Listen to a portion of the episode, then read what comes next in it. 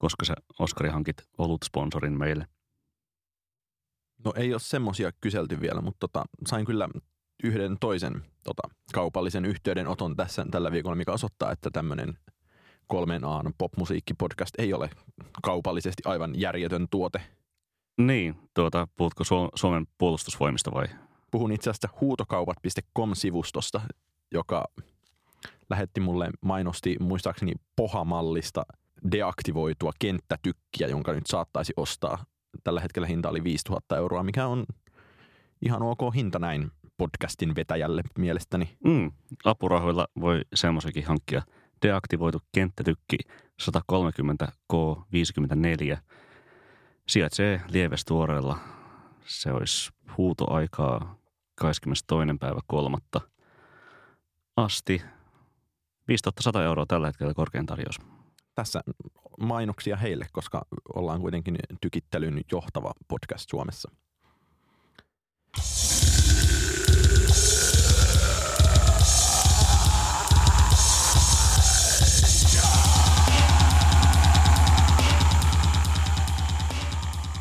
Ja tervetuloa tosiaan P S Tykitellään podcastin peräti neljänteen osaan.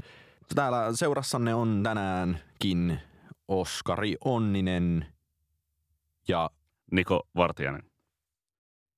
Tälle jaksolle, toisin kuin aiemmillekaan jaksoille, itse asiassa millekään jaksolle ei ole, niin emme ole tietenkään vielä keksineet nimeä, mutta se ehkä jossain vaiheessa keksitään, paitsi että juuri äsken Niko Vartiainen ystävällisesti ilmoitti, että hän onkin keksinyt jo jaksolle nimen, koska yleensä ne liittyvät jollain tapaa etäisesti jakson teemoihin. Niko mm. kertoo, mistä aiomme tänään puhua. Mun ehdotus oli, oli Trapped in the Closet.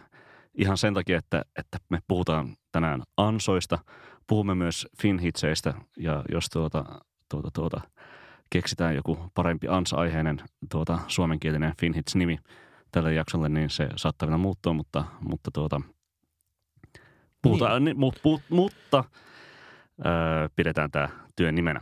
Niko Vartiainen, kerro ensin kuulijoille, mitä tarkoitat, kun puhut ansasta, sillä kyseessä jälleen kerran on jonkinlainen hyvin sisäänpäin lämmenneen internetyhteisön moninaisisten vahinkojen kautta luoma oma ilmaus. Mun käsitys ansoista on sellainen, kun puhutaan jostakin aiheesta, joko musiikillisesti sekä ajan kuluttamisesta että rahan tuhlaamisesta, niin että että se vaikuttaa jotenkin orastavasti mielenkiintoiselta, mutta joka useampien kuunteluiden tai vaikkapa keikkakertojen tai niin edespäin alkaa paljastua joksikin sellaiseksi asiaksi, joka ei oikeastaan enää tuotakaan nautintoa.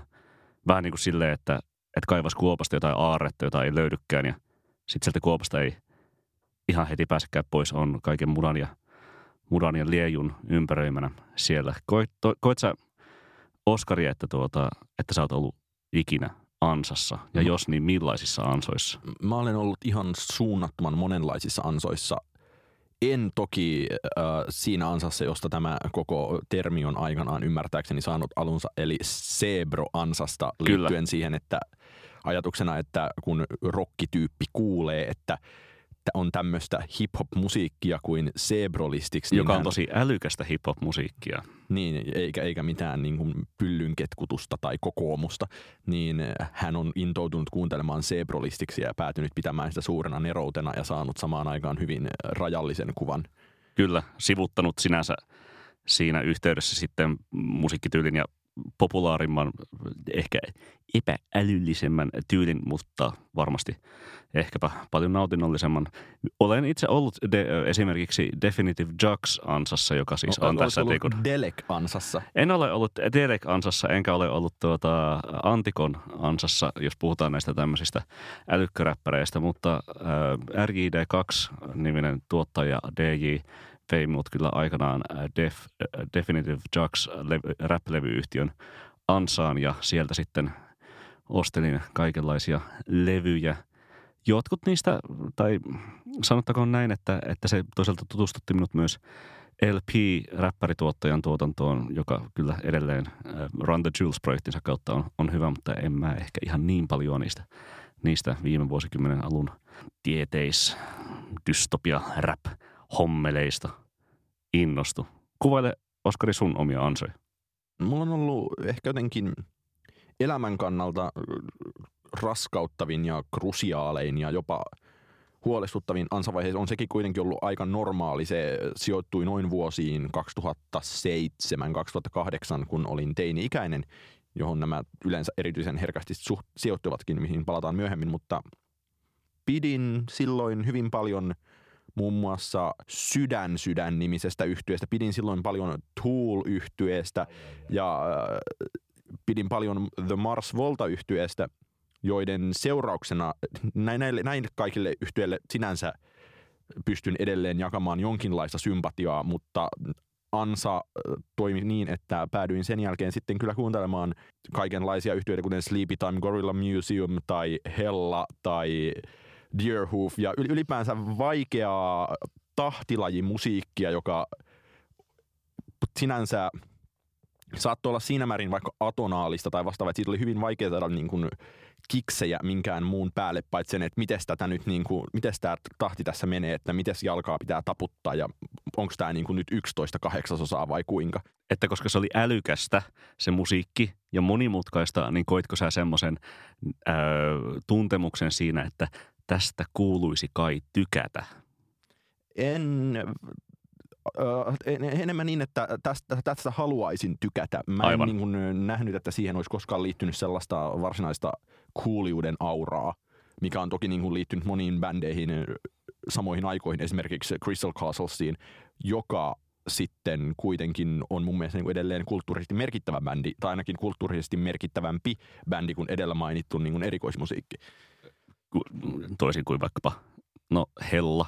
Tai ää, niin no, Hellasta ka- ka- Kayo Dot. Tai... Kayo Dottiin en lähtenyt, enkä Siktiin, mutta Hellasta sitten kuitenkin puolustuksekseen todettakoon, että rumpali Jack Hill päätyi Death Gripsiin tekemään kulttuurisesti oikeinkin merkittävää musiikkia.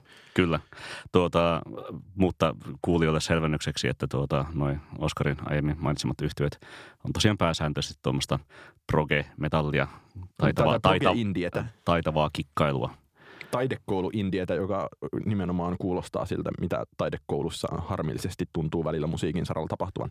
Kyllä, mutta jos tätä niin kuin silleen ansan käsitettä teoretisoi vielä silleen niin kuin pidemmälle, niin ehkä nimenomaisesti näen itse tässä sellaisen niin kuin, äm, taloustieteellisen äh, supistuvan tai hupenevan rajahyödyn käsitteen, että, että äh, toistot eivät tuo enää nautintoa lisää vähän saman tapaa kuin, että jos syö yhden hampurilaisen ja syö toisen hampurilaisen, niin se toinen hampurilainen maistuu vielä silleen aika hyvältä silleen siihen niin kuin alkuperäisenkin verrattuna, mutta jos syö viidennentoista hampurilaisen sen neljännentoista jälkeen, niin se sitten ei enää tunnukaan niin, niin hyvältä. Tai kuten sipsiyhtiö Koffin mainoksessa aikanaan todettiin, niin ensimmäinen maistuu aina parhaalta. Kyllä. Tuota, koetko, että, että nämä ansat esimerkiksi silloin nimenomaisesti kun, kun nämä liittyy semmoiseen ehkä putkinäköisyyteen ja sellaiseen, että, että sulkee muita asioita pois ja, ja nimenomaisesti varmaan teini-ikäisenä ihminen on alttein ansoille, niin mistä sä itse koet joutuneesi suljetuksi pois ihan omasta ansaan joutumisen syystäsi? Mä näen kuitenkin sen, että on joutunut an- näihin nimenomaisiin ansoihin, niin se on ollut ihan...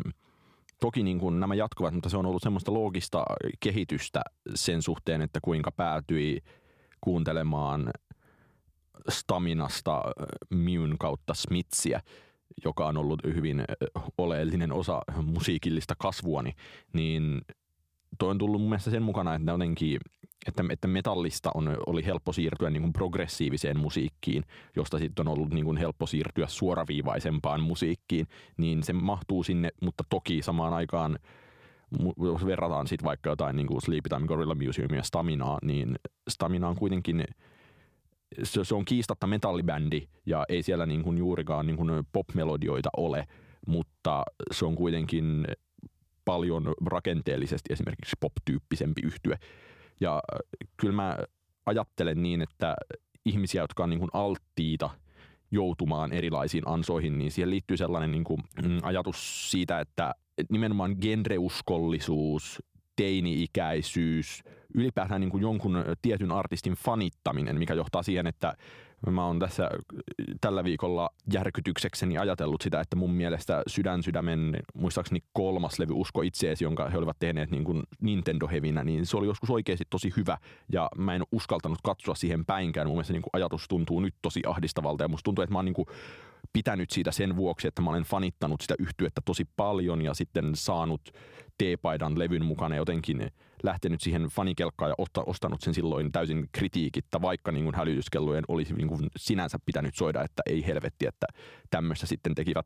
Niin ja toi kolmas mun mielestä niin kuin oleellinen ö, ansariski on niin kuin kaikenlainen neofiilisuus, mihin tuntuu, että edelleenkin sit kuitenkin vähän horjahtelee. Se jakaa kyllä meitä molempia. Öö, tai yhdistää meitä molempia. Just, just toi, tai siis täytyy sanoa, että siis Sleepytime Gorilla Museum, kyllä, siis en ole kuullutkaan kyseistä yhtiöistä, kuulostaa aika, aika erikoismusiikilta. The band fuses classical, industrial and art rock themes throughout their music. They are known to perform elaborate routines on the stage and discuss possibly fictitious stories of Dada artists and mathematicians. Dada-taiteilijoita ja matemaatikkoja, mikä ansa? Tuota, juuri toi, että, että no se oli tosi tein, älykästä musaa. Tosi älykästä musaa, ja tää niin kun, tästä haluaisi, tästä me kaikki haluaisimme tykätä. Tuota, mitäs Mev? Mun mielestä Mevistä on tosi vähän pahaa sanottavaa. Niin Mev on kuitenkin koska tietenkin semmoinen niin porttiteoriayhtiö ja se, että se sitten vie, vie tällaisiin niin indiesfääreihin tai vei ainakin silleen minun, minun, minun, ja, minun ja sinun ikäiset ja varmaan vähän, vähän tuota vanhemmatkin ihmiset silloin kaksituhattaluvun alkupuolella ja puolivälissä. Se, että, että kun voi puhua sitten tuosta ansasta myös, myös toisella taloustieteellisessä käsitteellä, eli siis upotettujen kustannusten harhasta, eli sunk cost fallacyista, niin tuota, varmasti just toi T-paita-ilmiö ja se, että ostaa jonkun viidenkin vuoden jälkeen, kun musiikki ei ehkä tunnu miltään kyseisen bändin kohdalla, mutta pakko silti niin kuin joltisenkin fanittaa. Milloin sä oot viimeksi, Oskari, ostanut jonkun, jonkun tällaisen tällaisen tuotteen ihmisen tai yhtiöltä, josta nyt ei ollut, et ollutkaan ihan varma, että pitäisikö vai ei. Siis tuolloinhan mä olin niin kuin aivan varma, että mä pidin siitä ja tavallaan se oli se problemaattinen ajattelu, että tai mun, mun mielestä toisaalta niin kuin mä ymmärrän, että siellä nyt saattaa kuulijahenkilö tuhista, että niin kuin Että, että kyllä kaikilla ihmisillä pitää olla oikeus tykätä siitä musiikista, mistä he pitävät, mutta no toki onkin, mutta pidän samaan aikaan hirveän oleellisena sitä, että pystyy jotenkin ulkopuolelta arvioimaan omaa musiikin kuunteluaan ja miten se toimii. Ja, tai no, mä en tiedä, kenen mielestä oleellista, mutta mun mielestä. Niin en mä muista, että mä olisin niin kuin, mä odottanut tosi paljon levyjä, mutta myös sitten ajatellaan vaikka Mew-yhtyeen ehkä kaksituhattayhdeksän tullutta No More Stories, There Are Going to Be Said. Joo, bla, riittää. Bla, bla, no, bla, no More Stories riittää, kyllä. Niin tota, en mä siitä koskaan sit kuitenkaan ihan hirveästi tykännyt silleen kokonaisen levynä. Et kyllä siihen niinku liittynyt sit niinku pettymyksenne. Uhrasit sä paljon aikaa sille? Mä en uskalla katsoa mun Last of Mää, mutta oon mä sen kuunnellut varmaan viisitoista kertaa läpi, mikä oli siihen aikaan aika paljon. Kyllä, ja se on et, niinku nykyään erittäin paljon. Ehkä voin niinku elaboroida omia kokemuksia. Öö, yksi mun suurimmista suosikeista musiikillisesti on niinku viisitoistavuotiaasta lähtien ollut, ollut kanadalainen muusikko Spencer Krug. Ja, ja tuota, edelleenkin ostan käytännössä kaikki, kaikki levyt, mitä hän julkaisee, vaikka en niistä enää ihan niin, niin intohimoisesti pitäisi. Viimeksi tuossa keväällä ostin, ostin hänen tuota ennen, Krug on siis tuttu Wolf Parade ja Sunset Rapdown nimisistä yhtyeistä ja Moonface Solo nimestä, mutta ennen Wolf Paradea hänellä oli sellainen lyhytikäinen post-rock-yhtye nimeltä uh, Fifths of Seven, jossa jäseniä oli muun muassa Godspeed You! Black Emperorista ja tuota, uh, A Silver Mount Zionista, kahdesta kanadalaisesta ansa-yhtyeestä. Ja tuota, ostin sitten ihan vain niin kuin keräilyn vuoksi nimenomaan tämmöisen niin kuin kompletismin ja fanituksen vuoksi sitten senkin, senkin Fifths of Seven -yhtyeen ainoan levyn. En ole varsinaisesti sitä ihan hirveästi kuunnut, eikä sitä ole niin hirveästi pitänyt, mutta pitäähän se nyt omistaa. Mutta mun mielestä me voitaisiin myös mennä siihen kysymykseen, että tässä nyt ollaan hirveästi ensinnäkin niin kuin korostettu sitä, tai se pitää, sitä pitää korostaa, että ansa ja guilty pleasure on eri asia. Ansa on pikemminkin jonkinlainen, niin kuin ajatellaan, se voi ajatella jonkinlaisena muurina, niin kuin, joka peittää ihmisen katseen suhteessa niin kuin asioihin, jotka olisivat jollain tapaa merkittävämpiä. Ja samaan aikaan niin kuin guilty pleasureissa niin ei tämmöistä niin kuin poissulkevaa ajatusta sinänsä kuulu. Kyllä. Siis sinänsä niin kuin guilty pleasure tuottaa nautintoa ihan niin kuin aidosti joka tapauksessa. On se sitten niin kuin ulkoisesti hyväksyttyä tai ei. Ja, ja tuota, ansa ei välttämättä tuota, tuota nautintoa ää, sitten enää, kun siinä, siinä ansassa huomaa olevansa. Ja varsinkaan sen jälkeen, kun huomaa niin kuin muiden kääntyneen tuota, niin kuin pois jo sieltä, sieltä samasta saman kulttuurituotteen parista. Niin, mutta mä, mä haluaisin nyt esittää tämän kysymyksen, jota olin äskenkin esittämässä, niin miksi ansaan joutuminen on ongelmallista, Niko Vartiainen? Öm, ehkä siis pohjimmiltaan se perimmäinen kysymys tai ongelma siinä on se, että, että, että se kiinnittää katseen johonkin tiettyyn kiintopisteeseen ja pois, pois ehkä niin kuin laajemmalta perspektiiviltä, la, laajemmilta, laajemman valikoiman nautinnoilta. Edelleenkin voi toki sanoa sitä, että jokainenhan saa tykätä siitä, mistä pitää, mutta, tuota, mutta sitten kun itse, itsepintaisesti kuuntelee vain jotain niin, että, että tässä täytyy löytyä jotakin, olen tässä aarekartan pisteessä X ja löysin täältä tämän Death from Above tuhatyhdeksänsataaseitsemänkymmentäyhdeksän yhtyeen ja nyt kuuntelen, että mitä tässä on neroutta ja oikeastaan siis tuo oli huono esimerkki, koska, koska ansayhtiöt ovat enemmän tämmöisiä niin kuin äh, komplekseja yhtiöitä, kuten joku Deerhoof tai joku sen sellainen, jossa sitten niin kuin pitäisi olla jotain tajuttavaa. Mutta, mutta joka tapauksessa se yritykseen ja, ja näihin niin kuin erehdyksiin käytetty aika, semmoinen odottaa jotain, ei mistään tyyppinen, tyyppinen ajan hukka tai ainakin silleen jälkikäteen ajan hukaksi todettu, todettu ajanjakso, tuottaa sitä, että ei nauti. Mikä sinä olet sanomaan ihmisille, jotka ovat joutuneet Cee-Bro-ansaan ja yhä vuonna kaksituhattakahdeksantoista ovat silleen, että, että mahtavaa, että, että kyllä niin kuin Roope K. tollon kaksituhattaviisi suunnilleen niin on niin kuin fiksuin suomiräppäri ever. En olekaan. En mä olekaan mikään. Se, että, tuota, se, että niin kuin jokainen, jokaisellahan on omat ansansa ja tuota, jokainen tunnistaa itsessään sitten sen, mistä pitää tai ei.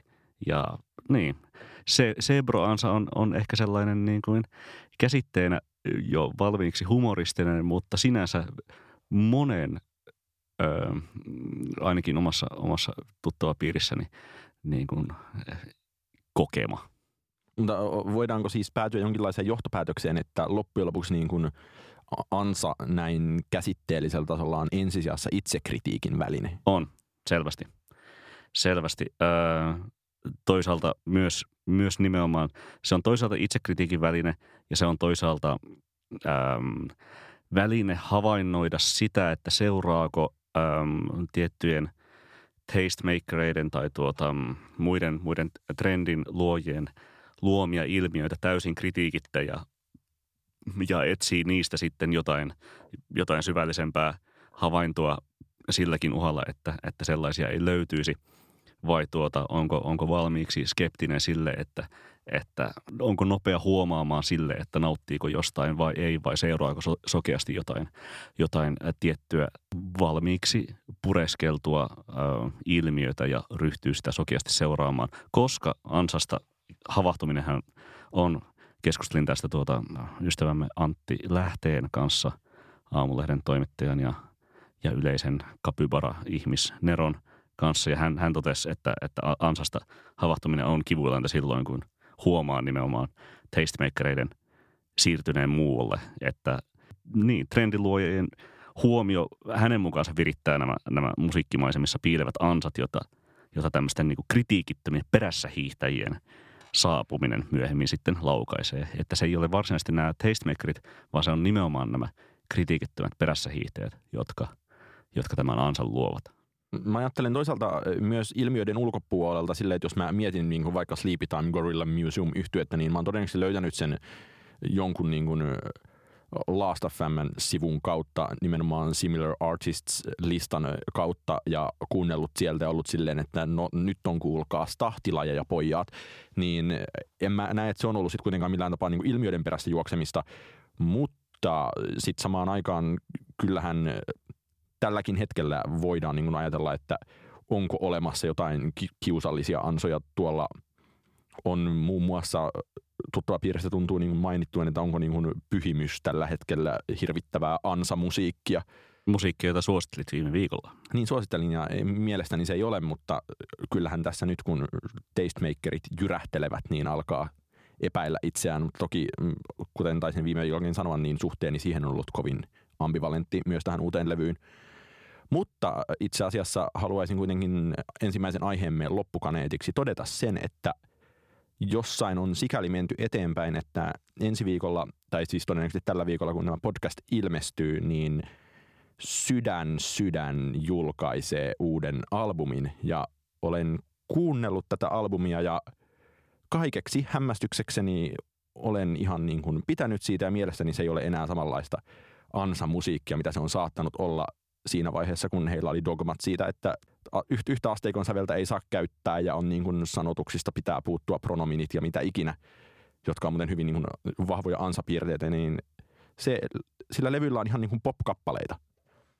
Näin kulimme täyden ympärän. Itse en ole Sydän Sydän -yhtyettä koskaan kuunnellut. Vielä. Olen siis tyytyväinen, että olen välttänyt tämän ansan.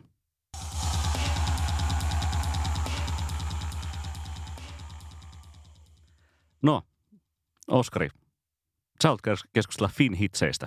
Mä haluan keskustella Finhitseistä, koska tällä viikolla, kun me tätä nauhoitamme, niin kaksikin tahoa on, kaksikin merkittävää pop-analyyttistä tahoa ovat tahoillaan tempaisseet. Nimittäin listablogiin Timo Pennanen sekä popin virallinen whispilä Markus Hildén. Pennanen kirjoitti listablogissa Evelinan Sun vika-kappaleen yhteyksistä Camila Cabelloon, josta Emila, em, ä, Evelina sai siis Instagramissaan tuntuu olevan niin kuin satoja viestejä, että, niin kuin, että miksi tätä matkitaan näin. Ja siellä oli tosi vastustamaton vauva piste fi-sitaatti tässä listablogissa. Nimittäin ongelma on siis ollut se, että Sun vika on, kuten Pennanen kirjoittaa, ilmiselvän tietoinen kopio, kopio Camila Cabellon kestohitistä Havana. Ja vauva piste fi joku on kommentoinut, että ei se haittaa, että joku lainausmerkeissä suomentaa näitä huippubiisejä, jotta työväen taustaisetkin pääsevät nauttimaan. Hyvä Evelina. Ja tämän jälkeen Hildén kirjoitti Rumban sivulla siitä, että alkaako idealismin puute vaarantaa popmusiikkia ja että onko niin kuin, miksi sun vika on, suora sitaatti, miksi sun vika on mennyt koneistossa läpi siitä huolimatta, että se saattaa haitata Evelinan mainetta artistina, mikä on viestinnän näkökulmasta kummallista, varsinkin kun sun vika ei kappaleena sinänsä ole lainkaan merkittävä tai kantaa ottava. Niin toki tästä nyt on puhuttu maailman sivu, ja se on tietenkin striimauskulttuurin myötä ehkä yltymään päin noin ilmiönä, että suosittu musiikki kuulostaa koko ajan enemmän samalta. Mutta ollaanko me päätymässä tilanteeseen, jossa jokaisesta Amerikka-hitistä tehdään Suomessa jonkinlainen versio, joka ei missään nimessä ole plagiaatti, mutta versio, joka on täysin tunnistettava. Industry-termein voi sanoa, että jolla on ollut refe-biiseinä jotain viime aikojen hittejä. Niin, vaikea, vaikea sanoa yksiselitteisesti tietenkin siis, koska Suomihan ei ole ikinä ollut, ehkä Sibeliusta lukuottamatta, eikä kyllä Sibeliuskaan mikään trendsetter ollut aikoinaan, niin tuota, Suomi, Suomi tietenkin seuraa muun maailman trendejä. Se, että tuota, siis popmusiikki kehittyy nykyään niin valtavaa tahtia ja uusia tekotapoja tai, tai musiikin, niin kuin popmusiikin hittisoundeja tai vaikkapa Räpin, räpissä flow-tyylejä tai tämmöisiä ilmiöitä syntyy, syntyy sinänsä melko nopealla syklillä, joten se on myös sinänsä tosi paljon huomattavampaa, että tuota, kun nämä ilmiöt sitten niin kuin rantautuvat myös Suomeen. Otetaan nyt vaikka esimerkiksi tuota, toi Hank Solon Söpö, joka kuulosti ihan P C Musicilta niin kaksi, kaksi vuotta sen jälkeen, kun sitten P C Music oli semmoinen niin kuin orastava juttu Briteissä ja internetissä. Ja tänään ilmestynyt Tipan, eli entisen Tippateen Satutat mua, joka on varmaan laitettu laulun tekokynä siinä marraskuun alussa paperiin, kun Lil Peep kuoli, mistä nyt on niin kuin siinä ehtii... Kyllä, emo-rap. Ja niin kuin hauskaa on soki se, että sitä tiedotettiin, että Apulanta on ollut merkittävä vaikute, jonka kyllä kuulee.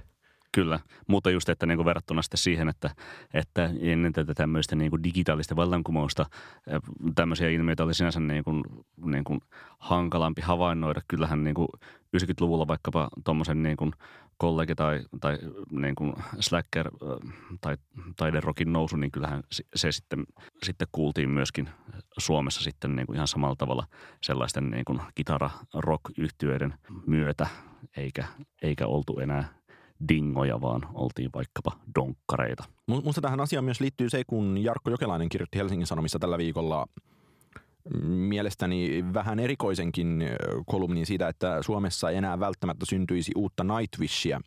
Toki niin kuin paitsi, että jos syntyisi, niin se on syntynyt ja se on Battle Beast. Niin, tai jos syntyisi, niin se ei pärjäisi. Samoin niin kuin C M X ja Apulante ja vastaavat tuntuvat jotenkin mahdottomilta. Niin mun mielestä se, että näitä ei, ole, näitä ei syntyisi, nyt kertoo pelkästään suomalaisen popmusiikin kansainvälistymisestä, ja mun mielestä tähän niin kuin Jokelaisen kolumniin on liitettävissä jonkinlainen subteksti siitä, että, että rokkimiestä harmittaa se, että popmusiikki on niin suosittua. Mm. Mutta palataan tuohon tuota, äh, Evelinan Sun vika -biisiin. Siis tuota, mitä, mitä sä oot itse mieltä siitä väitteestä, että tämä että tää, tää haittai, tää biisi haittaisi Evelinan mainetta artistina? Miksi, mm. miksi voisi olla niin? No ensin mä kuuntelin ne kappaleet peräkkäin ja mun mielestä ja se ei ole missään nimessä plagiaattia, yhtäläisyydetkin on jopa verrattain vähäisiä esimerkiksi siihen nähden, että mun mielestä Antti Tuiskun Party Papidi Paadi jo oli niin kuin tosi suora versio, niin kuin, tai vähintään yhtä suora versio Britney Spearsin Work, work Bitchistä, jonka... Tuisku... Muistetaanhan toki myös, että Tuisku aloitti uransa En tahdo tietää -kappaleella, joka oli mm. aika suora versio jo. Sitten Justin Timberlaken Kyllä. Crimea Riveristä. Niin, ja Tuisku vielä on myöntänytkin, että, että tämä Work Bitch nimenomaan oli refe-biisi, ja samoin myös siis toi Tuiskun tämän uuden tulemisen läpimurtokappale Peto on irti, niin sitä tehdessä heiltä oli tilattu, että tehkää Chainsmokers-biisi. Tai Aivan. Niin, mutta siis nyt mä kuuntelin peräkkäin niin kuin Evelinan Sun vian ja Camila Cabellon Havanan ja käytin jopa internet-sovellusta, jossa pystyin vertaamaan niiden tempoja, niin onhan siinä tietysti niin kuin samantyyppisiä asioita. Ja tempokin on lähes sama Evelinalla, muistaakseni sata kahdeksan ja Cabellolla sata viisi. Mutta mä en pitänyt tätä mitenkään hälyttävänä, mutta sitä mä pitäisin niin Evelinan kannalta hälyttävänä, että sieltä fanit hyökkää sormille, että, Kyllä. että ei näin voi tehdä. Ja siihen nähden mun mielestä oli jotenkin va- tämä va- nimetön vauva piste fi kommentoija, joka Timo Pennanen siteerasi, niin oli oikealla jäljellä siitä, että että näinhän tämä systeemi on toiminut ja ottamatta kantaa niin kuin luokka-asetelmiin siinä, niin kaikkihan nämä isot ulkkaribiisit on melkein jossain muodossa tehtuotu Suomeen. Niin, se, ehkä se huoli sitten, varsinkin ehkä, ehkä tuota kaltaiselta neofiili-popin viralliselta viispilältä Markus Hildéniltä, jos tulkitsin rivien välistä oikein, on se, että, että musiikki ei ole kovin omaperäistä tässä tapauksessa ja, ja se, että se ei varsinaisesti vie, vie pop-musiikkia eteenpäin samalla tavalla kuin esimerkiksi suomalaisessa ja suomen kielessä pop-musiikissa vaikkapa, vaikkapa Sanni on vienyt tai, tai tuota... J V G, J V G:lläkin, me tarvitaan joka jakso puhua J V G:stä ainakin vähän. Se on, ei välttämättä ole sattumaa. Mutta, tuota, mutta että vaikka ne ottaakin nimenomaisesti niin kuin ideoita, ideoita aika vapaasti ulkomailta, niin, ja kukapa ei ottaisi heikkona hetkenään, niin sitä ei tehdä yhtä, yhtä suoraan kuin, kuin mitä sitten. Että, että jonkinlainen näkymätön raja tässä varmaankin on ylitetty Evelinan kohdalla. Mä mietin myös sit sellaista, että kuinka paljon tämä on purettavissa vain jonkinlaisen niin kuin modernin levybisneksen, ei välttämättä realiteetteihin, mutta rakenteihin, että kun voi sitten kuitenkin ajatella, että on olemassa niinku ykköstierin artisteja ja kakkostierin artisteja. Ja et toi toiset on niitä, niin kuin voidaan käyttää niin kuin esimerkkinä just vaikka Vesalaa tai Sannia tai öö, no ehkä Ellinoraakin tällä hetkellä, jotka selkeästi siellä tehdään levykokonaisuutta, siellä mietitään asioita pitkälle ja siellä luodaan jollain tapaa omaa ääntä tosi voimallisesti. Ja sitten on tämä niin kuin kakkos... Perä, perässä hiihtäjät. Sitten on nämä perässä hiihtäjät. Tänään tuli... Tämänkin vir- popin virallinen Wispilä Hildén huomasi, niin tänään tuli Warnerilta tiedote, jossa julkistettiin Ilari-nimisen artistin uusi albumi. Ja tiedotteessa luki, että albumilla mukana myös yksi uusi biisi, mm. joka on niin kuin... Tämä on, tämä on pitkäaikainen keskusteluaihe siitä, ja... että, että, että sinkkuja tiputellaan ja sitten tuota, kun halutaan sitten loppujen lopuksi saada albumi kultalevy, niin sitten pistetään ne sinkut paku, pakettiin ja, ja laitetaan sinne sitten yksi tai kaksi uutta biisiä. Niin ja tänään ilmestyy myös ennakkoon ymmärtääkseni myös platinaa striimannut Ida Paulin ja Kalle Lindruutin levy, josta... Itse asiassa kun samaisen Hildénin kanssa keskustelin, niin hän sanoi, että, että nyt on niin kuin laitettu kaikki striimipaukut silleen, että joka toinen biisi on vanha sinkku, joka toinen on uusi. Niin mun mielestä Evelinakin menee sitten tähän niin kuin tämmöiseen kakkoskategoriaan, että sieltä on taas tullut, ekalla levyllä oli muistaakseni kahdeksantoista minuuttia uutta musiikkia max, ehkä viisitoista. Ja äh, nyt sieltä on taas tullut aika monta singleä, jotka tulee tietyn väl, tietynä väliajoin ja... Ne vaan pitää tehdä, että tavallaan että siinä on muodostunut aivan uudenlainen liukuhiina-ajattelu ja selkeästikin tietenkin se on strategiaa, tietenkin se on, kertoo siitä, että täytyy pitää artisti pinnalla nimenomaan uusien julkaisujen avulla ja sitten siinä on se riski, että jossain vaiheessa, rumasti sanottuna rima laskee niin alas sen niin kuin julkaisun tuoman huomion saamiseksi, että fanitkin häiriintyy ja mä en osaa sanoa, että onko niinku, ollaanko Evelinan kohdalla nyt saavutettu tämä raja. Se biisi striimaa edelleen aivan hulluna ja tässä mielessä tuen tätä vauva piste fiin työväenluokkaista kommentoijaa. Mutta siinä on tosi erilaiset kipupisteet kuin siinä, että on jonkinlainen niinku breikkaava artisti vaikka, jossa mietitään, että miten homma lähtisi mahdollisimman isoksi ja tehdään mahdollisimman niinku hyvin. Niin, mä itse... Kyynisenä ehkä sitten tulkitsen tätä nimenomaan vaan kunnianhimon asteeksi, että, että miten halutaan tehdä semmoinen perinteinen statement-albumi ja miten, ketkä sitten toisaalta haluaa vain ottaa nopeasti sinkkustriimeillä ja ilmiöillä rahat pois. Ja sitten myös se, että kyllä esimerkiksi, mitä olen ymmärtänyt, niin Evelina on selkeästi niin kuin suurten kaupunkien ulkopuolisten alueiden artisti, niin ei se varmaan mikään salaisuus sekään ole, että tietyllä tapaa kaupunkialueella on enemmän kulttuurista pääomaa kuin pikkukaupungeissa vaikka, näin niin kuin itse pikkukaupungissa kasvaneena, niin, niin se, että tämä mun mielestä tukee tätä väitettä siitä Finhits-kulttuurista, että sinne tehdään niin kuin uutta kaksikymmentä niin. suosikkia, sinne tehdään niin kuin uusia niin kuin kokoelmalevyjä, niin kuin huoltoasemamusiikkia, joka vaan niin kuin striimaakin sitten. Joo, tähän mä halusin nimenomaan tulla takaisin, koska koska Pennanen kirjoittaa blogissaan, että, että joskus vuosikymmenen sitten käynnistit hittejä tehtiin juuri tuolla motiivilla. Kuulijan pitää ymmärtää sanat, mutta silloin hankittiin luvat ja maksettiin kaikille osapuolille. No, mitä nyt tosin jotkut Tapio Rautavaarat veti Johnny Cashia nimiinsä Yölinjalla tai Walk the Line tai niin edespäin. Mutta joka tapauksessa siis silleen niin kuin hän, hän toteaa, että, että känsittikulttuuri ja jäätö unholaan on nykynuorten reaktiot ymmärrettävästi ristiriitaiset. Ja kysyy, että, että onko iso, isommallakaan artisteilla ainakaan pitkään varaa sellaiseen närkästykseen, jota sun vika joissakin kuulijoissa herättää.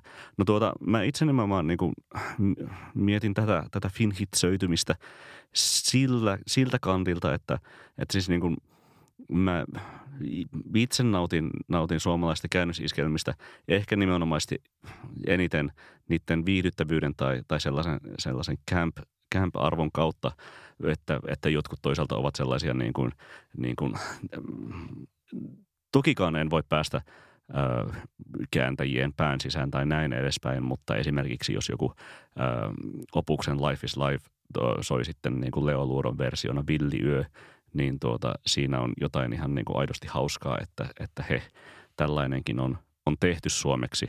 Toisaalta toki joku niin kuin muskan kirjoita postikorttiin, niin sehän on niin kuin aidosti, aidosti laadukas käännösveto, mutta tuota, kun niin kuin itse soisin niin kuin ihan mieluusti, että sellainen niin kuin hassutteleva käännös, käännösmusiikkikulttuuri, niin kuin vaikkapa Ville Leinonen on kahdella heilevyllään tehnyt tai versioinut niitä vanhoja, tuota, vanhoja suomalaisia käännösiskelmiä, niin toivoisin, että jonkinlainen sellainen niin kuin humoristinen versio tulisi takaisin, kuten vaikkapa Teimin palan Feels Like We Only Go Backwards, jonka itse olen jo valmiiksi kääntänyt. Tuntuu, että me aina vain taaksepäin mennään versiona. Saa ottaa yhteyttä, jos haluaa versioida sen. Mutta mun mielestä tässä kuitenkin tässä myös on olemassa ra- niin kuin bisnesrakenteelliset yhtymäkohdat, että en nyt tiedä puhunko aivan läpi ja päähäni, niin, mutta muistelisin, että kuitenkin vaikka seitsemänkymmentäluvulla, kun niin kuin Finhits-meininki on ollut hurjimmillaan, niin about samana päivänä, kun levyt on ilmestyneet, niin siellä on joku lähtenyt kääntämään sitä ja niin kuin välittömästi ollaan lähdetty tekemään sitä niin kuin suomennettua versiota ja se, että nyt vain rahoista, teostorahat kanavoidaan suomalaisille tekijöille ja samaan aikaan niin kuin mä näen, että tässä on mukana, tulee hyvin voimakas riski siitä, että... Esimerkiksi siis tuota Pepe Wilberin tai Jormasin Rööperiin on julkaistu kyllä ihan niin kuin suoraan samana vuonna kuusikymmentäseitsemän kuin Penny Lane. Niin ja se, että se mun mielestä, jos verrataan Evelinaa Camila Cabelloa niin, vai Camila Cabelloa, niin... Eihän siinä ole sinänsä merkittävää eroa, mutta se isoin ero on siinä, että jos niin kuin Havannasta, Havanna jää jotenkin niin kuin aikansa keskeiseksi popkappaleeksi, niin jääkö siitä tehty niin kuin suomennosversio, joka on kuitenkin sitten vähän, vähän halpa kopio mm. sinänsä, niin mun mielestä se on paljon lyhytnäkö, se on halvempaa, mutta se on myös paljon lyhytnäköisempi versio tästä niin kuin samasta musiikkibusimentillisestä logiikasta. Kyllä, samaa mieltä. Sinänsä viesti kaikille, jotka niin kuin edes mietitte tekevänne jotain niin kuin, äh, halpa- tai lähestulkoon versioita äh, ulkomaista pop-hiteistä, niin tehkää nyt sitten niin kuin mieluusti vaikka luvien kanssa ja kunnolla, niin mm. saa, saadaan, saadaan jälkipolville aitoa suomalaista kulttuuria perinnöksi. Kello tikittää tuolla. Meillä on tämmöinen hieno digitaalikello, jossa on hyvin kaunis. Hyvin suuri pikselinen näyttö, niin se tikittää paljon. Niin mennään. Kerro, kerro Oskari, mitä suosittelet meille tällä viikolla? Mä haluan suositella tällä viikolla D J Gridlockin kappaletta Varaan, joka on ilmestynyt tänä nauhoituspäivänä, eli perjantaina.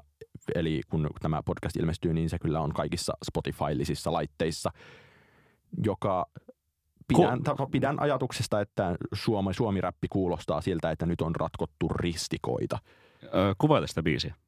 Siinä Gridlock sanoo asioita, jonka jälkeen hän sanoo jonkinlaisen niin kuin sanaleikinomaisen sanan, joka näihin asioihin liittyy. Ja sama toistuu tosi monta kertaa ja vi- huonoin vitsi on viimeisenä.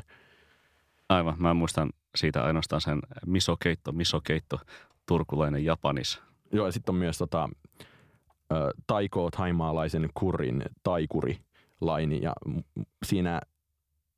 Mm, Koska, koska pidän kaikenlaista kielitoimenpiteistä, niin kuin, siis tarkoitan kieli, niin kuin, puhe, niin kuin kieli, ei, ei se elin, niin tota, sain siitä, mä kuuntelin sen viime yönä monta kertaa heti, kun se oli ilmestynyt ja mä olin täysin häkeltynyt, että, että tällaista nyt on tehty ja nyt tässä on jonkinlainen selkeästi niin kuin uusi kielitekninen flow-kikka käytössä. Niin, mä niinku tulkitsin sitä biisiä nimenomaan sen, tai siis niinku osin, osin niinku tuota kautta, mutta osin myös semmoisena niinku hassottelukommentointina sille niinku Migos tai Future-tyyppiselle räppäykselle, mm. että, että siinä niinku sanotaan, äh, sanotaan laini ja sitten niinku toistetaan sitten niinku, tai tuplaa ja toistaa yhden sanan siitä lainista, kuten just vaikka, että, että my bitch is bad and bougie, bad, cooking up dope with an uzi, dope, Mä digasin, joo, joo. Mä digasin Savage, digasin Savage Ruthless, hei, ja näin edespäin, että, tuota, että se nimenomaisesti hassuttelee sillä, mikä on jo itsessään nerokasta. Niin ja mikä sitten myös liittyy aika paljon siihen, mikä,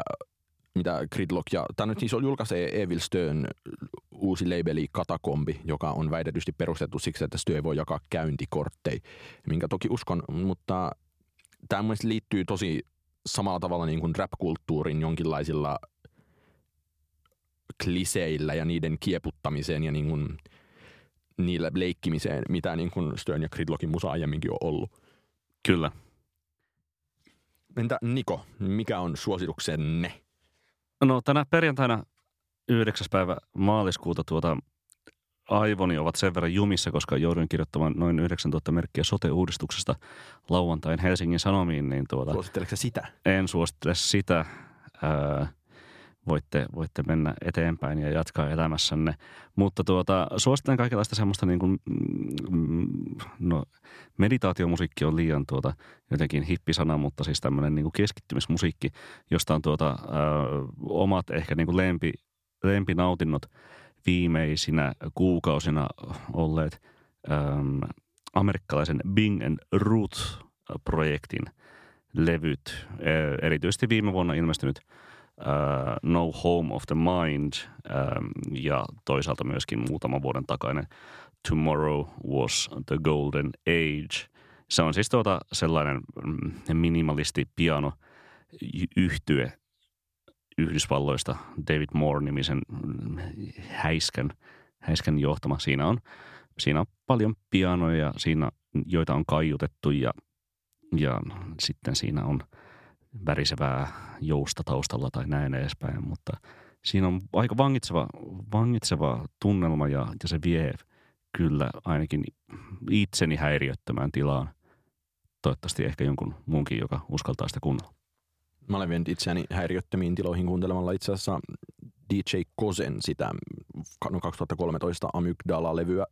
Ja mulle se on liian tanssittava ja sellaiseen. Se on, se on tosi hyvä ja viihdyttävä levy kyllä. Ja kun mun isä soitti tänään, niin hän musiikki soi taustalla. Hän kysyi, että niin kuin tulostaksa siellä jotain, kun kuuluu ääntä. Ja toi toinen, mitä millä nyt on niin kuin kyllä tehty työtä ja kirjoitettu, on ollut tämä Nikolas Jaarin Against All Logic kokoelma kaksituhattakaksitoista kaksituhattaseitsemäntoista. Joka kyllä on varmaan vuoden paras levy tähän asti. Se Jopa on, parempi kuin U S Girls. Se on, se on tosi hyvä. Mä en osaa ihan vielä täysin sanoa siitä sen hyvyyden järjestysluvusta tämän vuoden levyjen osalta. Ehkä, ehkä nostaisin parhaaksi levyksi tähän mennessä Cars It Headrestin Twin Fantasyn. Sekin ehkä sitten kannattaa kuunnella. Mutta näihin kuviin, joita, joita ei ole... Ja näihin tunnelmiin, joita on. P S. Tykitellään.